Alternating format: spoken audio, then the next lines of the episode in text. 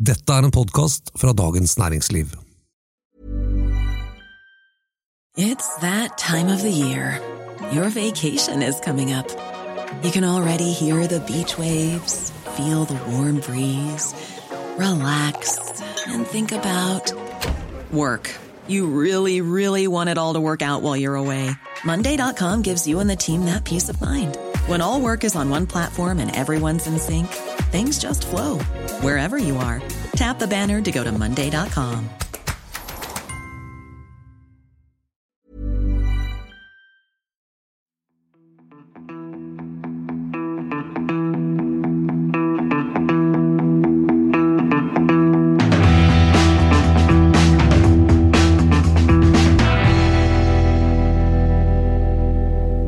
Her er en enkel oppskrift på å tjene penger akkurat nå.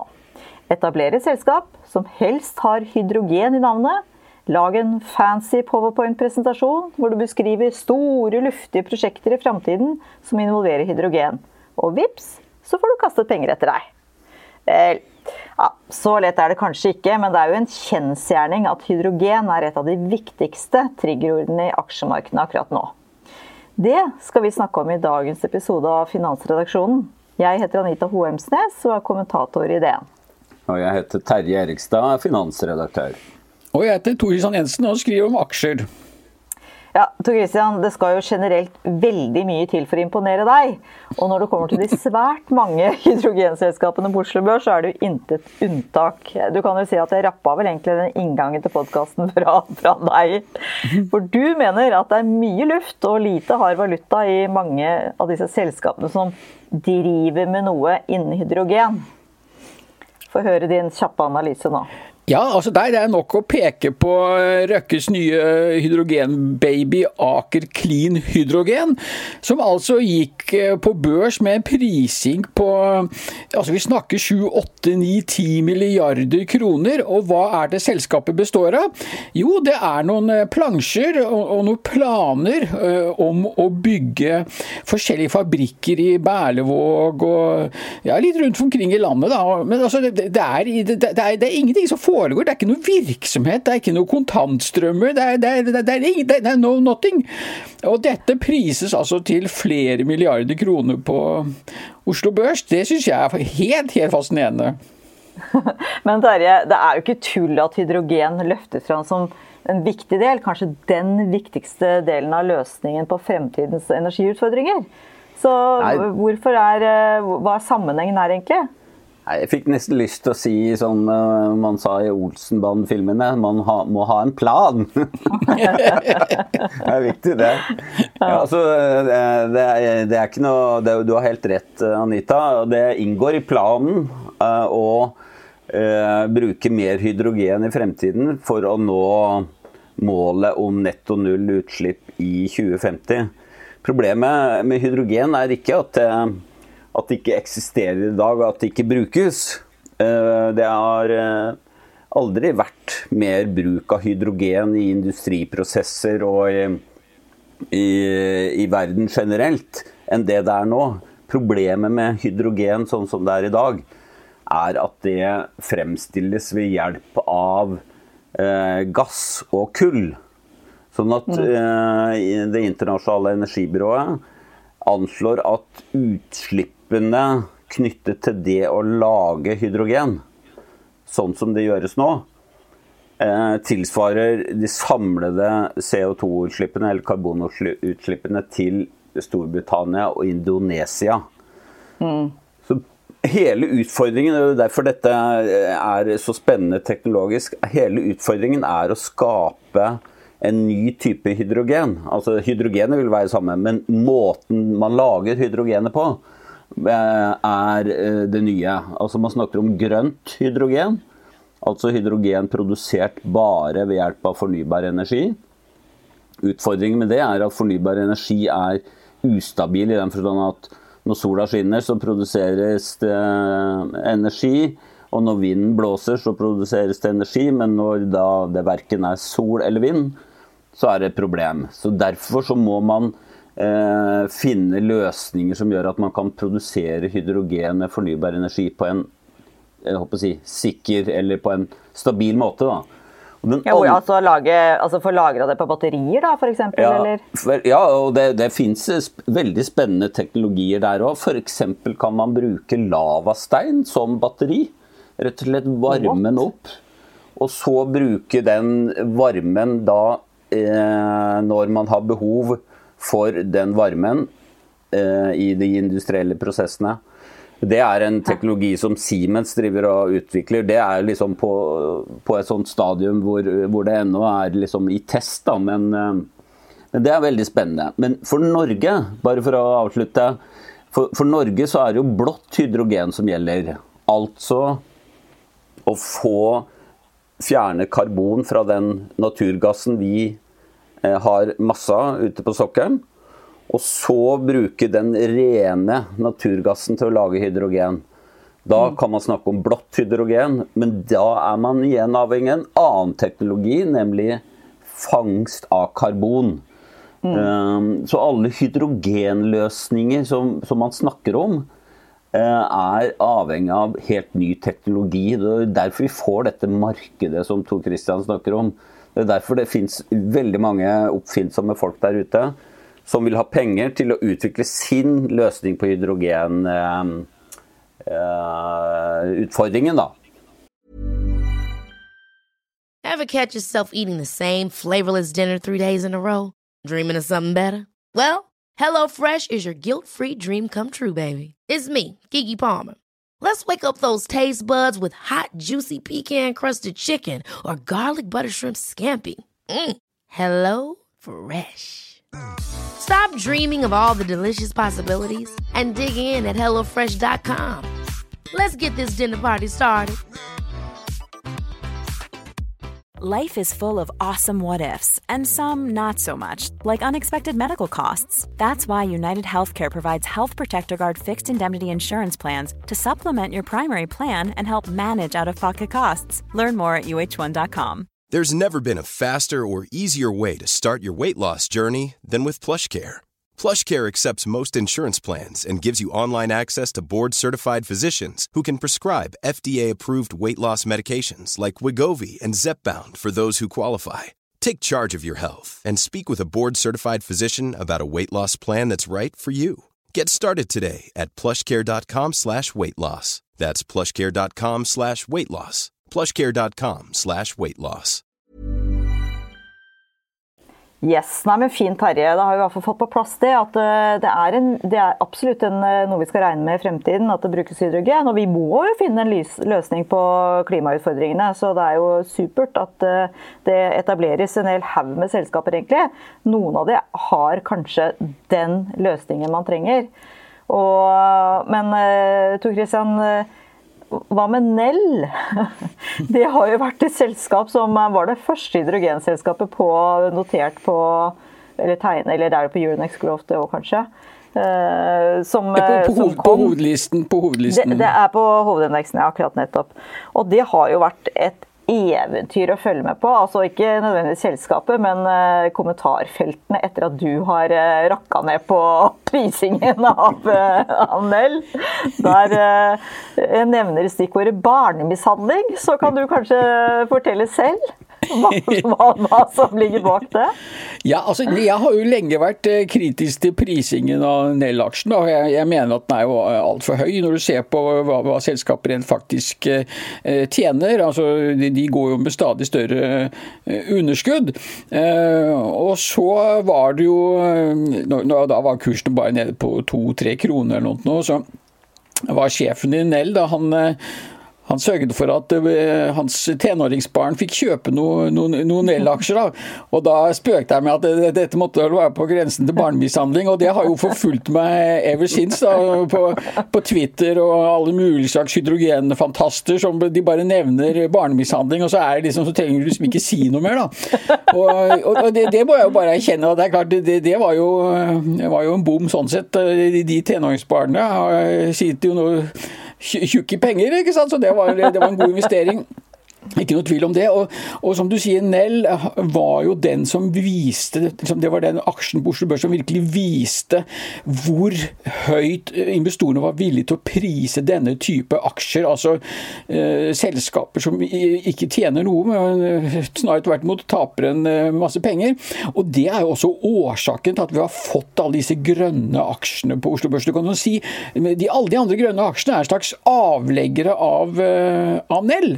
Men så er det jo interessant å se nå at eh, de siste ukene så har vi sett en betydelig korreksjon i prisingen av grønne aksjer, og, det toppet ut for de fleste aksjenes vedkommende 8. januar, og f.eks. Nell har falt 40% siden den gang, og det, det er ganske dramatisk.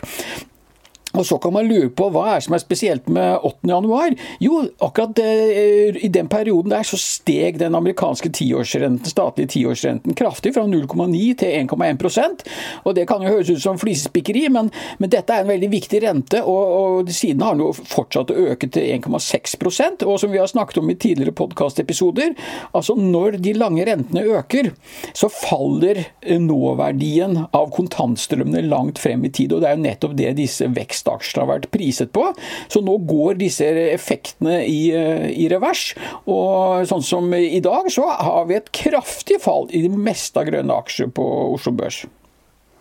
Men eh, det er jo nettopp det der som er eh, jeg håper å si, både styrken og svakheten ved den type aksjer. Nemlig aksjer som først skal begynne å tjene penger langt frem i tid fordi de eh, er i en tidlig fase. De investerer, eh, de skal utvikle ny teknologi. Eh, og da blir de veldig sensitive for, for selv små endringer i den eh, renten man bruker for å, å si, regne seg fram til hva de selskapene er verdt i dag. Det er veldig sånn, eh, i, rent, på, I rentespråket så har de lang durasjon. Altså det de er veldig følsomme for endringer eh, i, i, den eh, si, diskonteringsrenten, som det heter. da. Og, mm. og eh, det betyr jo kanskje at, eh, at, når det blir sånne fall her, at det kan være gode kjøpsmuligheter igjen. Fordi Jeg bare har lyst til å komme tilbake til at det hydrogenmarkedet det skal femdobles fram til 2030 hvis vi skal eh, komme oss i i eh, riktig retning klimamessig. Og jeg tror det er liksom bare en sånn kjempemegatrend at verden skal bort fra karbon. Bare nødt til å være, gå bort fra karbon. Så all teknologi, alt som på en måte eh, kan bidra til det, er potensielt veldig verdifullt. Alt med mye karbon er potensielt katastrofalt eh, verdiløst. Så, ja. så jeg, jeg, mener det er sånn Nell treffer en megatrend. ja, altså, og det er jo helt enig i. Og, og, jeg innser også det at uh, vi må gjøre noe med energimiksen uh, i verden. Det, det, det er opp, opplagt. Men det som altså er problemet med disse Nell-fantastene altså, altså de, de, de, angriper meg fordi at altså Jeg mener jo aksjene er overpriset, men, men de, de, tar det nærmest personlig. altså Det er en slags fanklubb. Og det ser du at ikke sant, altså Nell har jo starta en butikk. De selger T-skjorter hvor det er sånne bilde av en dinosaur på, så står det Thanks for the ride, dinosaur. We take it from here. Altså, også De tar det personlig at jeg påpeker at jeg syns eh, aksjen har vært uh, overpriset. Uh, og dette er sånne hydrogenfantaster, medlemmer av noen forskjellige hydrogenforum og klubber. Og, og, og de skikkelig dukker meg på disse, disse forumene. Men det, er, altså, det, er, en forskjell mellom det, et syn på, på hydrogen som alternativ energiform og hvordan du priser disse aksjene. Og det Terje sier, er jeg også helt enig i at det er klart det skal komme Det, det er en massiv etterspørsel etter denne type aksjer, men det vi også nå, som vi snakka om i stad, det er også en massiv tilbud. For det er, det er klart Folk er ikke dumme, ikke sant. Eh, kapitalistene, når de ser at vi kan tjene masse penger på, på å børsnotere nye hydrogenaksjer, så er det klart det er, det er det man gjør. ikke sant? Og hvor innholdet kan være, variere fra null til ingenting og det er jo litt sånn at eh, hvis man skal, Jeg lurer på hvor mange av disse hydrogenfantastene som, eh, som har kjøpt seg en hydrogenbil, ja. Eller Nei, det vet jeg faktisk. fordi at Statistikken viser at det er solgt null hydrogenbiler eh, i en periode i år. Og det skyldes vel bl.a. en aldri så liten eksplosjon i Sandvika hvor, i fjor, var det ikke det? Hvor, ja, det var et forfjor, kanskje. en sånn Forfjor, kanskje? Ja, på kjøre, kjøreboulykkene. Ja, det er klart, det, det der var også veldig interessant. for at eh, Nell eh, solgte seg jo veldig inn i starten på nettet på at det var det, dette de skulle holde på med. Men etter den ulykken, og også når man skjønte det at det, det, det fantes to eller null slike fyllestasjoner, så har man gått bort fra det. Og nå er det mer snakk om sant, at man, man, lager hydrogen til, til industriell bruk. Og så har du denne avtalen med Nicola, den amerikanske produsenten som liksom skal lage lastebiler, men også Nicola har jo falt som en sten, og nå skal de ut og hente mer penger. Og, og det er jo det selskapet som ble berømt fordi at eh, noen shortere de avslørte at de hadde taua en lastebil opp en bakke og så lot den trille ned. Det, rett og slett, altså, det var ikke noen motor som fungerte inni der. Det er bare juks og bedrag, ikke sant. Ja. Men, men jeg, tror, eh, jeg, tror, det er litt sånn eh, viktig å se på hva er, det, hva er liksom indikatorene for om hydrogen økonomien går i riktig retning. da. Eh, og Der eh, har Det internasjonale energibyrået skissert tre sånne indikatorer man skal følge med på. Det ene er i hvilken grad som jeg sa i sted, hydrogen som produseres, blir produsert på en ren måte, og ikke ved hjelp av eh, fossil energi. Det er liksom det første. Det andre er om det er rett og slett etterspørsel etter hydrogen i nye sektorer. Vi, du, du, nevnte personbiler, eh, Anita. Der er det veldig liksom, uenighet i bransjen. Eh, Volkswagen f.eks.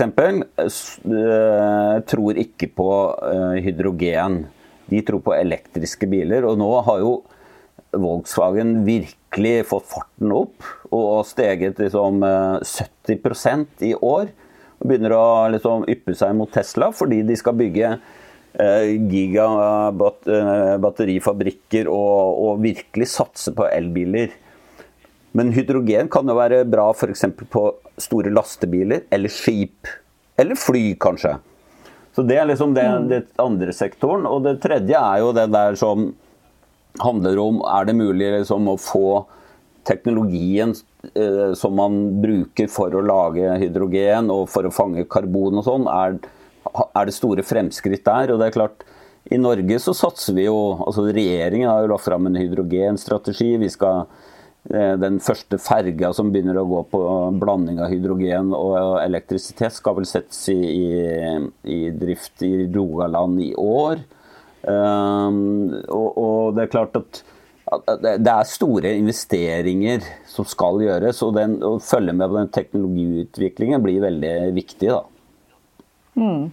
Ifølge den der rapporten fra altså Det er mye tall som går rundt og mye eh, sånne rosenrøde fremskrivninger her. Men Sintef har laget en rapport som mener at hydrogenproduksjon i Norge kan gi mellom 25 000 og 35 000 norske arbeidsplasser. Som er liksom dobbelt så mange som Norge kun, som vi har i dag, da, hvis vi fortsetter å kunne produsere gass. Og så vil det skape ringvirkninger osv. Så, videre. så det er jo ikke noe tvil om at altså, Det er jo ikke gitt at dette her treffer inn, men det er jo ikke noe tvil om at dette er en uh, er noe som vi i Norge, med både den vannkraften vi har og med, med sokkelen osv., at dette er noe som vi kan ha en sånn fordel på, er det ikke det? da? Jo, altså, det er ikke noe, altså dette er nok liksom på en måte det store håpet til eh, norsk eh, olje- og gassbransje. Nemlig at, at, det skal bli legitimt å drive og produsere eh, gass i veldig lang tid fremover. Fordi man klarer å ta ut karbon og lage mm. hydrogen og gjøre det om til noe miljøvennlig. Uh, og Equinor driver jo og vurderer nå enorme investeringer i dette her. sånn at på en måte er litt sånn eh, Hydrogen kan være litt sånn make or break for, eh, for norsk sokkel. Da, og det er klart at man kan, man kan, lage sånne fremskrivninger om at dette kommer til å bli gigantisk. Uh, og det, det, Derfor er det også veldig bra at vi har børsnoterte selskaper som på en måte gjør at vi kan på en måte måle Eh, fremskrittene i form av eh, børskurser. fordi kapitalmarkedet er jo fremadskuende. og det er jo en selv om du kaller en fantaster, Tor, så, så, er det jo masse folk som setter seg inn i dette her, og som prøver å tjene penger på å velge riktig selskap og teknologi osv. Så videre, så sånn sett så fungerer, fungerer, jo kapitalmarkedet har en veldig viktig funksjon da, i denne omstillingen som vi må gjennom. Ja, det er jeg helt, eh, helt enig i. og uh, Vi har jo tidligere trukket parallellen til det som skjedde under dotcom. Også mange av de selskapene kollapsa, ikke sant? men uh, det er ikke noe tvil om at den kapitaltilførselen som mange tech-selskaper ble tilført, har vært utrolig viktig for at vi er der vi er i dag når det gjelder digital uh, utvikling. og Noe av det samme kommer vi helt sikkert til å, til å, se her. Men at mange av de grønne aksjene på Oslo Børs om fem år er en saga blått, det er jeg helt, helt overbevist om. Men bare finne ut jeg, hvilke. Jeg, skriver, ja, jeg, jeg, skriver, jeg, skriver, det ned! Jeg skriver det ned. Men uh, da kan vi i grunnen uh, konkludere litt uh, i hydrogenpodden vår i dag at de som har fått inn penger ved å notere nye selskaper som driver med et eller annet innen hydrogen, de har lykkes. Og noen av de vil kanskje lykkes ekstremt godt dersom det blir faktisk, faktisk produksjon i fremtiden. Men de som ikke lykkes så godt, det er de som kjøpte hydrogenaksjer ja, la oss si 8. januar. og som nå kan eh, begynne å snakke om fradrag på skatten osv. På, på tap. Men før vi bare går ut av eh, denne episoden, så må vi bare ta en liten runde på at nå starter snart Fantasyfondet igjen. Ikke sant? Nå kan man registrere seg. Det er det konkurransen som DN har, hvor man kan konkurrere om å aksjer. Altså som en eh, fantasy, Det heter fantasy fond, men det er jo rene aksjer. og Det skal jo lage deg en liten liga, og så kan du vinne penger og ære og berømmelse og alt hva som er. Og Tor Christian, du er jo en profil i denne Fantasyfond-konkurransen. Og da gleder jeg meg. Jeg skal selvfølgelig også være med og spille. Og mitt eneste mål faktisk, det er å slå deg. du, jeg må erkjenne at det trenger ikke å bli så vanskelig. Hvis du så hvordan jeg gjorde det forrige gang. Det er ikke noe spesielt. Jeg kommer ikke til å imponere noen som helst. Da gikk jeg jo for defensive aksjer og vrei det litt mer sånn offensivt eh, etter hvert som vi gikk ut av september og oktober. Men denne gangen har jeg tenkt å satse på, på um, oljeaksjer og typisk sånn der uh, sykliske greier. For at uh, den rotasjonen den tror jeg kommer til å fortsette. Vi ser, vi ser altså ikke noe korreksjon i aksjemarkedet generelt, men vi ser en betydelig rotasjon vekk fra vekstaksjer og over i, i verdi, og det tror jeg kommer til å fortsette. Så jeg tror jeg skal plukke mine aksjer derfra. Ja, det blir ikke en hel da. Skjønner jeg. Det kan jeg love deg. Kjempefint. Dere som vil være med i Fantasyfond, kan gå inn på dn.no og registrere dere der.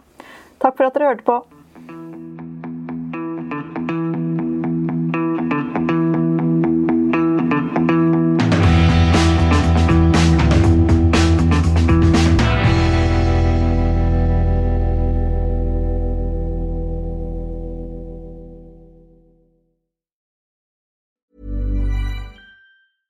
Ever catch yourself eating the same flavorless dinner three days in a row? Dreaming of something better? Well, HelloFresh is your guilt-free dream come true, baby. It's me, Kiki Palmer. Let's wake up those taste buds with hot, juicy pecan-crusted chicken or garlic butter shrimp scampi. Mm. Hello Fresh. Stop dreaming of all the delicious possibilities and dig in at HelloFresh.com. Let's get this dinner party started. When you make decisions for your company, you look for the no brainers. If you have a lot of mailing to do, stamps.com is the ultimate no brainer. Use the stamps.com mobile app to mail everything you need to keep your business running with up to 89% off USPS and UPS. Make the same no brainer decision as over 1 million other businesses with stamps.com. Use code PROGRAM for a special offer. That's stamps.com code PROGRAM. As humans, we're naturally driven by the search for better. But when it comes to hiring, the best way to search for a candidate isn't to search at all. Don't search, match with Indeed. When I was looking to hire someone, it was so slow and overwhelming. I wish I had used Indeed. If you need to hire, you need Indeed. Indeed is your matching and hiring platform with over 350 million global monthly visitors, according to Indeed data, and a matching engine that helps you find quality candidates fast. Ditch the busy work. Use Indeed for scheduling, screening, and messaging so you can connect with candidates faster. And Indeed doesn't just help you hire faster. 93% of employers agree Indeed delivers the highest quality matches compared to other job sites. according to a recent Indeed survey. And listeners of this show will get a $75 sponsored job credit to get your jobs more visibility at Indeed.com slash podcast. That's Indeed.com slash podcast. Terms and conditions apply. Du har nå hørt en podkast fra Dagens Næringsliv.